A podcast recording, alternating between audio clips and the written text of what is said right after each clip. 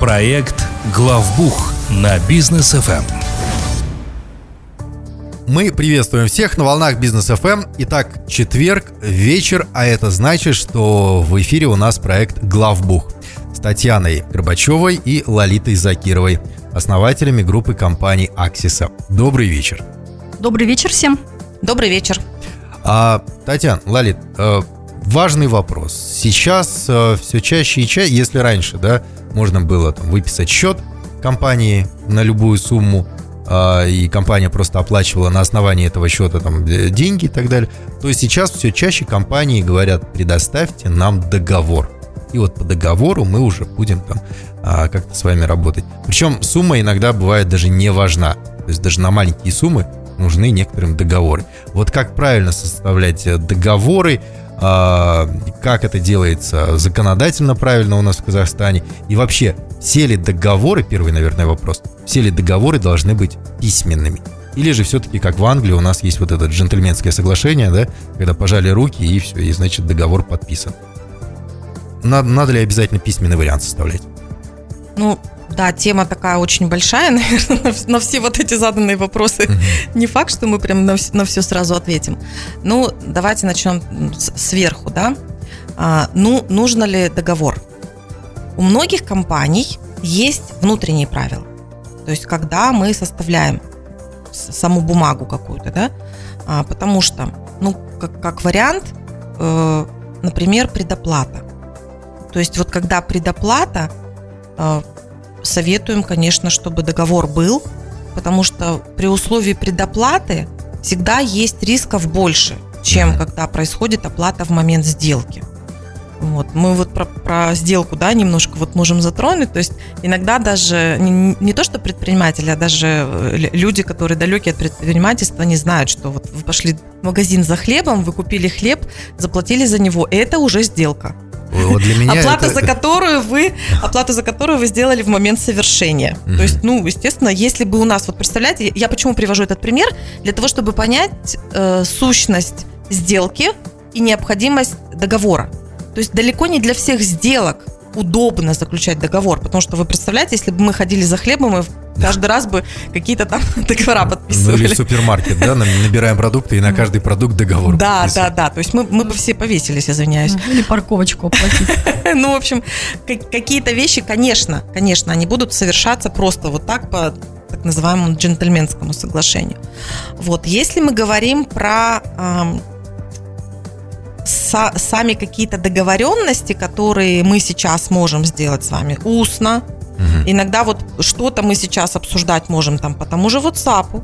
То есть вот, а сколько стоит, а когда сможете доставить. Угу. И две стороны начинают договариваться, даже не подозревая, что у них идет уже обсуждение сделки. Причем письменное. Причем письменное угу. уже даже, да. Причем это можно даже предъявить в суде. Угу. То есть вот такие вот все нюансы, они все-таки у предпринимателя в голове всегда должны быть. И если вы что-то даже пишете в WhatsApp, вы всегда должны понимать, что это может быть не только на уровне вашего там какого-то формата переписки с вашим потенциальным партнером, а может оказаться и в суде в том числе. Вот, письменно, когда важно для вас, когда там нужны условия, которые важны для вас, обязательно письменно. Ну и плюс, я думаю, мы немножко затронем сегодня, потому что есть в законодательстве определенные требования, когда сделка только письменно заключается. Угу. И это тоже, кстати, вот такие вещи, о которых многие предприниматели, даже бухгалтеры многие не знают и почему-то это не применяют. А вот что нужно учесть при составлении договора вот в обязательном порядке? Ну, при составлении договора, естественно, надо учесть ну, тре- само требование составления договора, то есть э, есть сделки, для которых, ну как, именно заключение договора обязательно. А если вы имеете в виду содержание договора, угу. то, естественно, да, учесть, о чем вообще договор, то есть, ну, о чем договариваемся, товар, услуга, там, а, обучение какое-то и так далее. Вот, ну и условия оплаты и, естественно, цена сделки.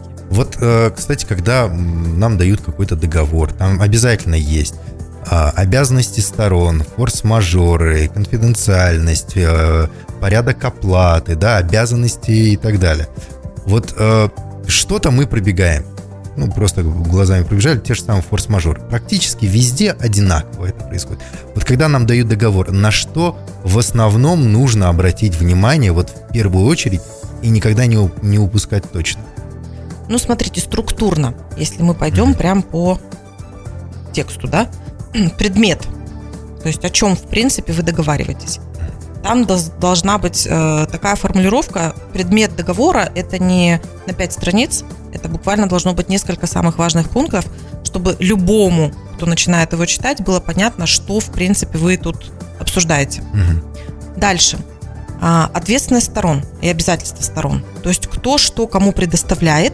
Ну, обычно это кто-то там что-то делает, либо доставляет, а кто-то за это что-то потом оплачивает. Мгм. Вот эта ответственность сторон, она тоже должна быть. И, конечно, каждой стороне важно прочитать не только свою ответственность, но и то, что вы, в общем-то, ожидаете от партнера. Это тоже много очень вопросов решит. В обязательном порядке должны быть условия, которые э, покажут, а как вы будете поступать в случае, если кто-то из сторон свои обязательства не выполнит. Мгм. Причем это не, ну, не потому, что кто-то плохой, а потому что могут быть какие-то внешние факторы. И эти внешние факторы, они, к сожалению, далеко не всегда признаются форс-мажором, как Да. это в законодательстве закреплено. Соответственно, вы уже, как две стороны, должны при составлении договора предположить, что может произойти, исходя из своей практики, исходя из бизнес вообще каких-то практик, которые ну, в мире существуют, и уже в сам ваш договор заложить эти обязательства, эти согласования какие-то, отсрочек там платежей, отсрочек поставок и так далее. А, Если речь идет о каких-то обязательствах, которые привязываются к валюте, вот в нашей ситуации это сейчас очень важным становится, потому что многие предприниматели, которые соглашались на поставку, к примеру, каких-либо товаров, они указывали цены, исходя из курса валюты там на одну дату. А по факту, когда происходит непосредственно уже поставка, то курс валюты совершенно другой, и предприниматель оказывается в ситуации, когда он вроде бы должен выполнить свое обязательство, но если он выполнит, для него будет убыточным. То есть либо вы идете и договариваетесь с вашим партнером о том, что вы будете пересматривать условия сделки, либо вам легче, возможно, будет даже отказаться от этой сделки и там понести какие-то штрафные санкции в сравнении с тем убытком, который у вас может возникнуть. То есть на эти тоже вещи обращаем внимание. Про пункт форс-мажор это вообще классика, которую никто никогда не читает. Да. Но мы, кстати, по-моему, вот один из эфиров э, проговаривали, про да, это, про да. форс-мажор что-то говорили как раз вот после январских событий, потому что, э, ну, к сожалению, они случаются, эти форс-мажоры, и, к сожалению, нужно читать эти пункты именно насколько это применительно будет к вам и что вы будете делать.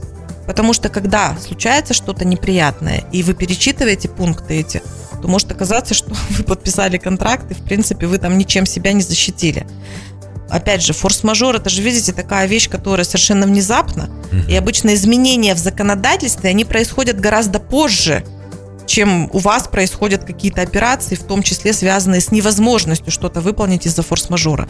Вот у нас сейчас а, как раз в проекте поправок к налоговому кодексу несколько пунктов, которые ретроспективно будут вводиться в налоговое законодательство с 1 января 2022 года. Обычно мы очень плохо реагируем на то, чтобы нам что-то ретроспективно ввели. Ну, зачем вот у нас сегодня там э, май месяц, а вы нам чего-то там с 1 января. Но это как раз про форс-мажор. Это как раз про то, чтобы компании, которые в первую очередь пострадали, они могли какие-то для себя, в том числе налоговые преференции получить. И про оплату отдельно. То есть договор это всегда про деньги. Должно быть четко понимание у обеих сторон, кто, когда, за что и по каким документам платит. Это обязательно. У нас очень любят вот счет на оплату, счет на оплату. В принципе, счет на оплату это по сути бумажка. Это ни о чем, это никакой даже не документ. Он, в общем-то, ни, ни к чему не обязывает. И в теории, если у вас есть контрактные обязательства, и если у вас есть определенный график, который в э, договоре указан, то вам не нужно ждать счет на оплату от вашего партнера. Вы можете проплачивать на основании того, что у вас в договорах прописано. А, Даже так?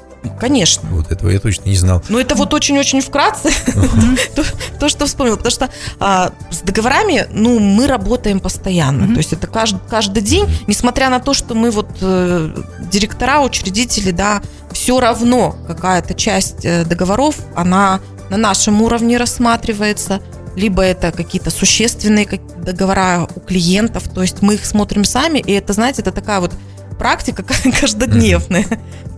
Понятно.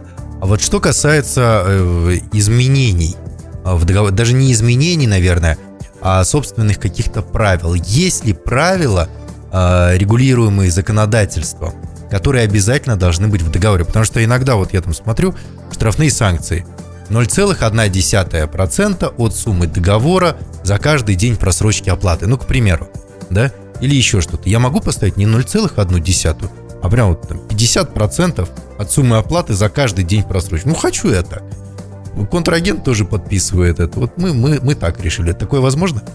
Ну, в принципе, да, есть какие-то моменты, как вот начнем, да, вопрос съемки, начнем с законодательства. Угу. На самом деле есть какие-то положения, которые закреплены законодательно. То есть, да, у нас есть структура договора, там есть какие-то пункты, которые вот мы сейчас а, вкратце обсудили, но даже если каких-то из этих пунктов не будет, а, какие, как, то есть какую-то структуру, какую, какую-то рамку взаимодействия между бизнесом законодательство нам создает. Вот, а естественно, как бы есть какие-то важные пункты, которые должны быть. Это предмет договора, цена, условия оплаты. Вот, ну, в принципе, если вы не предусмотрели какие-то другие обязанности сторон, а, какой-то минимальный а, перечень обязательств уже законодательство, э, прав и обязательств законодательство уже закрепляет. Вот. И, конечно, вот особенно вот эти вот наши любимые там невыполнение, задержки оплаты, да. а, многие э, контракты предусматривают эти условия, но на самом деле на практике, да, я видела очень разные размеры, потому что законодательство предусматривает какой-то минимум. Там компенсацию за задержку в оплате, но вот, э, в принципе, предприниматели могут установить что-то и другое между собой. Ну тут, знаете, еще такой интересный момент хочу добавить. Это тоже просто вот из практики. а, в, вот в этих же пунктах, да, в чем сущность формулировок? И на это всегда очень внимательно нужно обращать внимание. У вас может быть пункт э, построен таким образом, что э, в случае там задержки оплаты э, вторая сторона э, обез, обязует, допустим, оплатить пени там в таком-то размере. Угу. То есть вот именно обязательство такое, да? Вот. А может быть пункт, что по требованию там, второй стороны может быть выставлен какой-то штраф. Вот это угу. два совершенно разных пункта. Потому что в первом случае, если оказывается ситуация, что действительно была какая-то просрочка, но та сторона не предъявила никаких претензий, то есть, ну, просрочка и просрочка, а, приходят налоговые органы, они видят, что вот такое условие, а это условие обязательства. То есть та сторона должна была оплатить. Так uh-huh. пункт построен. Тогда стороне, которая не получила эти деньги, но должна была получить, будет вменен доход. А. Да. А если у вас построен пункт в такой формулировке, что только по требованию, то есть могут потребовать, а могут не потребовать, да, возмещение там каких-то моральных, может быть, э, э, потерь, то тогда вопросов не будет. То есть, казалось бы, вот такое совсем небольшое отличие, оно уже создает еще и риск налоговых доначислений. Вот это да. Так, окей, хорошо. Я предлагаю сейчас э, всем предпринимателям, которые нас слушают, если у вас рядом есть договор какие-нибудь, обязательно возьмите, перечитайте, пока у нас рекламная пауза на бизнес FM, эм, а после мы вернемся и продолжим обсуждение. Проект Главбух на бизнес FM. Эм. Мы возвращаемся в студию. Главбух на бизнес FM. Эм. Татьяна Горбачева, Лолита Закирова у нас в студии. Это руководители и основатели группы компаний Axis. Обсуждаем сегодня договоры, а, и я для себя уже много чего нового подчеркнул. Надеюсь, слушатели наши а, тоже. А есть ли требования в казахстанском законодательстве, когда вот договор, вот он просто обязательно в случае там, взаимодействия двух компаний? Потому что, ну, иногда мы же можем просто договориться там, с друзьями, да, твоя компания делает это, моя это, давай я тебе помогу, ты мне помоги. Вот, но и, и, и устно все это сделали. А если вот что-то такое, что вот прям даже, даже с друзьями, даже с родственниками нужно заключать договор? Условия какие-нибудь? Ну, вообще, если мы говорим про э, заключение сделок, то в первую очередь мы руководствуемся гражданским законодательством, гражданским кодексом. Гражданский кодекс – это серьезный очень документ, большой, объемный, а, много там чего прописано. Ну, давайте, наверное, вот парочку вещей, самых таких распространенных и стандартных для всех компаний. Первое – это если у вас сделка на сумму свыше 100 МРП. Угу. Нет, 100, 100 МРП. 100 МРП, да. 100 МРП. То есть сейчас это у нас получается там, ну, 300 там с копейками, да, сейчас не будем вдаваться да. в детали. Копеек. Более 300 тысяч тенге. То есть, ну, для простоты, откровенно, я всегда говорю, этот лимит 300 тысяч. Вот на сегодняшний день это пусть будет 300 тысяч. Угу. Все, что свыше 300 тысяч, письменно. Потому что так написано в нашем гражданском кодексе. Угу. А, еще момент – аренда. Тоже классический пример. То есть, когда мы берем в аренду, ну, чаще всего это какие-то помещения, да, то обязательно тоже письменно. И вот тут момент тоже интересный, который почему-то не все компании применяют. Гостиница. Так. Вот если вы поехали и останавливались в гостинице, у вас должен быть договор. Пусть mm. это будет даже на один листик. А вы поехали куда-то и снимали квартиру, вам дали все документы, если вам действительно документы предоставляют полным пакетом, у вас будет на один листик этот самый письменный договор. Вот на это обращайте внимание, потому что аренда у нас попадает под обязательное заключение сделки только в письменной форме. И если там, например, вдруг кто-то снимает просто квартиру себе, да, там на длительный срок он тоже должен заключить договор аренды. Не обязательно на длительный, то есть вы даже поехали там в другой город, и вы снимаете mm. всего на сутки квартиру, если вы это все проводите через документы, через оформление от компании, mm-hmm. от физического лица, э, э, вы оплату можете сделать, но все равно у вас документы, если вы как авансовый отчет это все оформляете, у вас будут, будут все эти оплаты э, и документы все от компании. Угу. Вот э, меня удивил тот факт, что даже переписка в WhatsApp это уже считается там обсуждение условий сделки, да, условий договора. А я так понимаю, что и переписка в почте и так далее, это тоже сюда же подпадает. А если, например, я позвонил человеку, и на телефоне у меня есть функция записи разговора телефонного. Мы обсудили все вопросы, все условия договора. Запись у меня осталась. Это является тоже э, доказать, ну, не письменным, но записанным э, условием там, для уже дальнейшего предъявления в случае чего там в суде или еще где-нибудь. Ну, если это идет разговор о какой-то сделке, для которой не требуется конкретно письменной формы, то вот это вот как раз и будет именно та самая форма, которая вот допускается. Но, в принципе, запись телефонограммы, вот любая запись телефонного разговора, она является подтверждением. Ну, там единственное, ну, наверное, за, записью, да, нужно. вот я вот вот вот uh-huh. вот совершенно верно. Я бы тут все-таки поосторожнее с записью, потому что что видео там съемка, да, что Аудиозапись – это все-таки момент немножко в юридической области. Если тем более такие вещи где-то там, опять же, в присудебных разбирательствах используются, то тут обязательно сторона, которая записывает, должна предупредить о том, что будет вестись запись, и какая-то там где-то должна быть эта кнопочка или какое-то согласие, да, то есть ну, вот продолжая разговор, вы тем самым даете да. согласие, то есть это на то, что это, да. да, на запись этого разговора, то есть это то, что у нас сейчас включается абсолютно во всех там Э, учреждениях, э, когда mm-hmm. мы там обращаемся в те же банки, да, там в госструктуры какие-то. Это нормальная практика. И это, опять же, на уровне, ну, судебных возможных каких-то разбирательств, чтобы это было легитимно. Хорошо. А кто может подписывать договоры в компании? То есть, ну, я видел директор и бухгалтер зачастую вот подписывают. Кто-нибудь просто из сотрудников может подписать какой-нибудь договор в моей компании, например? Ну, как правило, директору делегируются полномочия по подписанию договора. Это либо как бы назначением директора, либо какие-то другие внутренние угу. положения доверенности ему по должности положено. Но бывают ситуации, когда, да, а, допустим, на случай отсутствия директора аналогичные полномочия могут быть делегированы и другому сотруднику. То есть даже главный бухгалтер подписывать договор не может просто так. Это где-то должно Это быть должна, в уставе должна... там э, отражено, что вот этот вот человек может. А, как правило, это какой-то письменный документ, скажем, если это бухгалтер, то идет определенная доверенность, то есть какое-то делегирование полномочий, в каких случаях, в каких размерах этот бухгалтер может а, подписывать тот, тот или иной договор.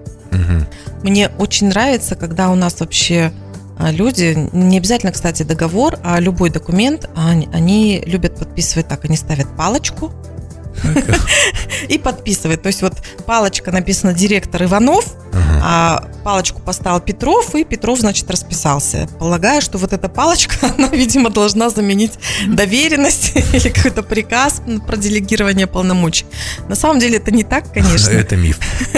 Это миф, конечно, так делать нельзя, потому что в случае, опять же, каких-то разборов полетов, такая палочка абсолютно никакой юридической значимости не несет про э, директора чаще всего все-таки в уставе. То есть, когда есть устав, то тогда в уставе сразу прописывается, что вот директор, он действует на основании устава. А уже назначение директора предполагает, что он в рамках устава определенные действия может совершать.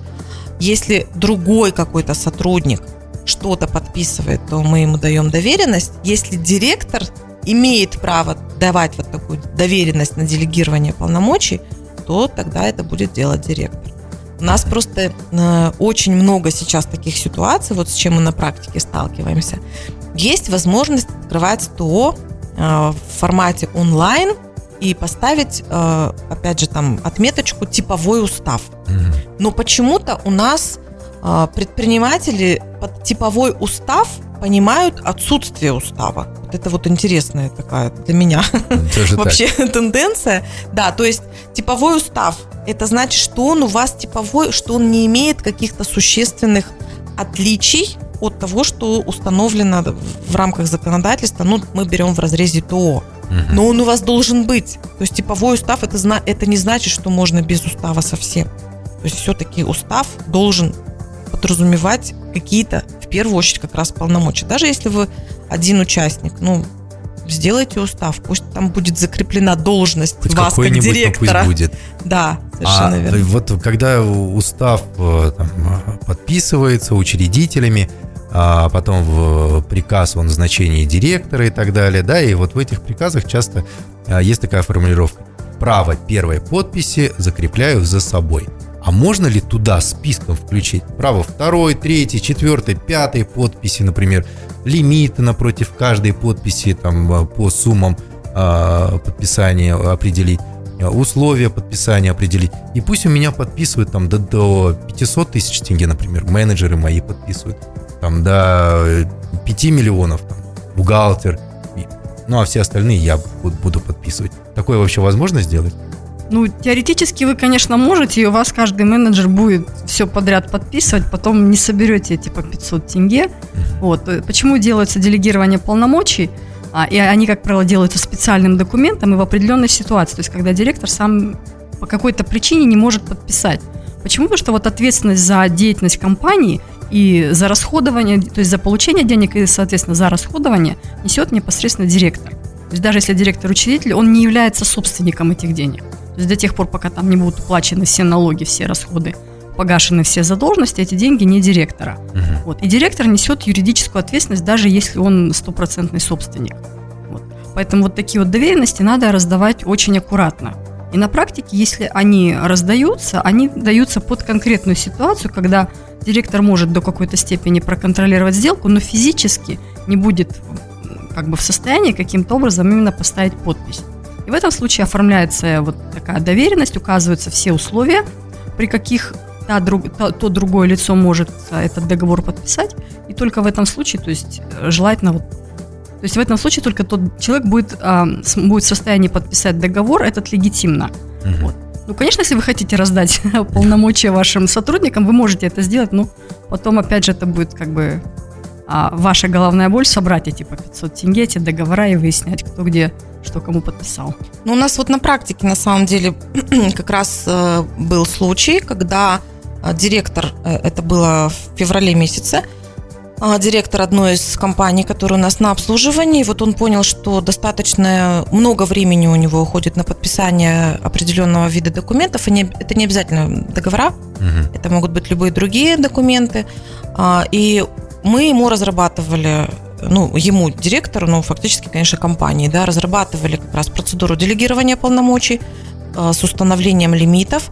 Это не установление в рамках процедуры, это делается не на конкретное лицо, а на должность, потому что делегировать что-то внутри ТО, внутри юридического лица можно только работнику ТО. И уже на основании утвержденной процедуры делегирования полномочий мы готовили приказы на каждого в отдельности. То есть на практике, конечно, не нужно, у вас там 28 человек было в одном приказе, потому что зачастую ваши контрагенты, они будут запрашивать эти документы, ну, в копии, естественно. Ну и зачем вам это вот всем вокруг раздавать? То есть у вас вот есть там Иванов, у которого есть право подписывать там те же счета на оплату или какие-то акты выполненных работ. Вот mm должна быть отдельная бумага, приказ на Иванова, на срок определенный, потому что доверенность это документ, который тоже регламентируется гражданским законодательством.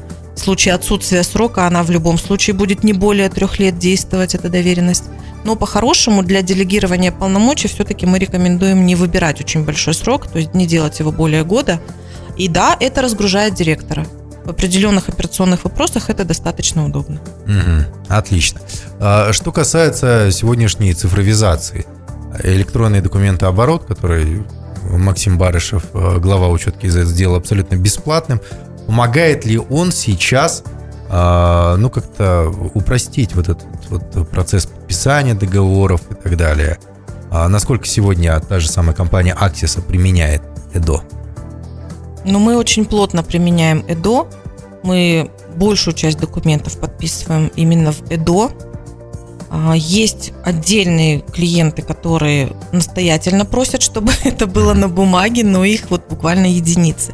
То есть у нас там и договоры, у нас там и акты выполненных работ, и акты сверки, то есть по максимуму вся документация в ЭДО. Опять же, стоимость бумаги на сегодняшний день, угу.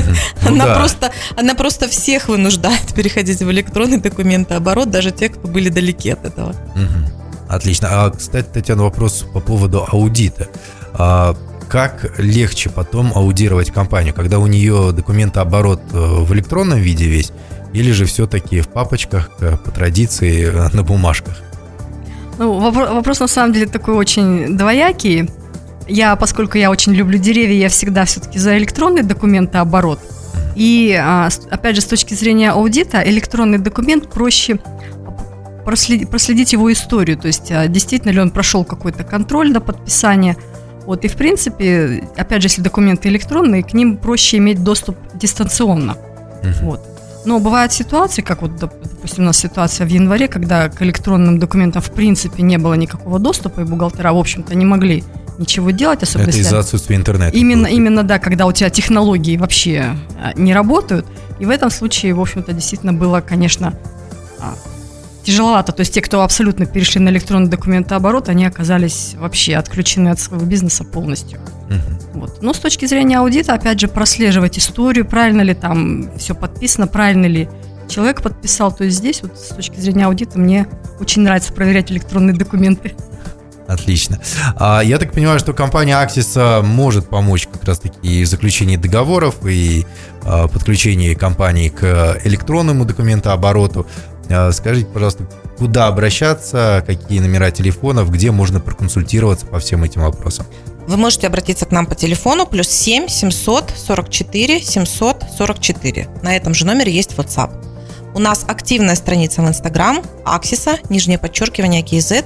Каждый день полезная информация как предпринимателю, так и бухгалтеру. Uh-huh. И у нас есть сайт axisa.учет.kz. Там информация краткая о наших услугах. Там вы можете послушать в подкастах наши записи эфира в случае, если вам не удалось послушать в формате онлайн. Спасибо большое. А, ну, встретимся уже на следующей неделе. Я напомню, что с нами были Татьяна Горбачева и Лолита Закирова. Всем хорошего вечера. До свидания. Проект «Главбух» на бизнес ФМ при поддержке компании «Аксиса».